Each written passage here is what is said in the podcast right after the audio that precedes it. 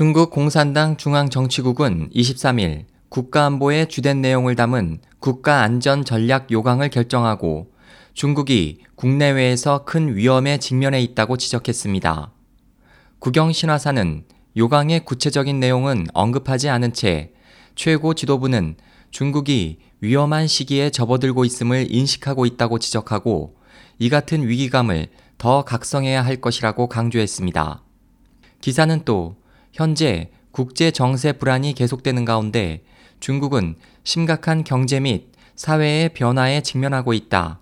각지에서 충돌이 빈번해 예측할 수 없는 위험과 도전에 노출되고 있다는 지도부의 우려를 전하고 전문 부대를 설립해 우리나라의 안전을 지킨다라고 부대 신설에 대해서도 언급했습니다.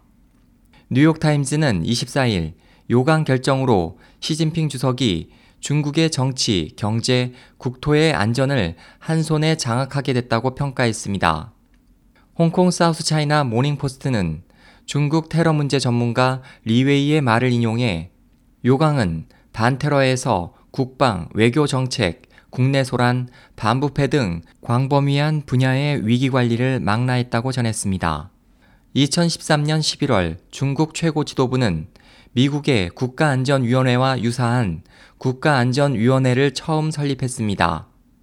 시 주석은 이 기구에 대해 국내 및 외교 정책의 여러 분야를 총괄할 수 있는 강한 권력을 부여했습니다.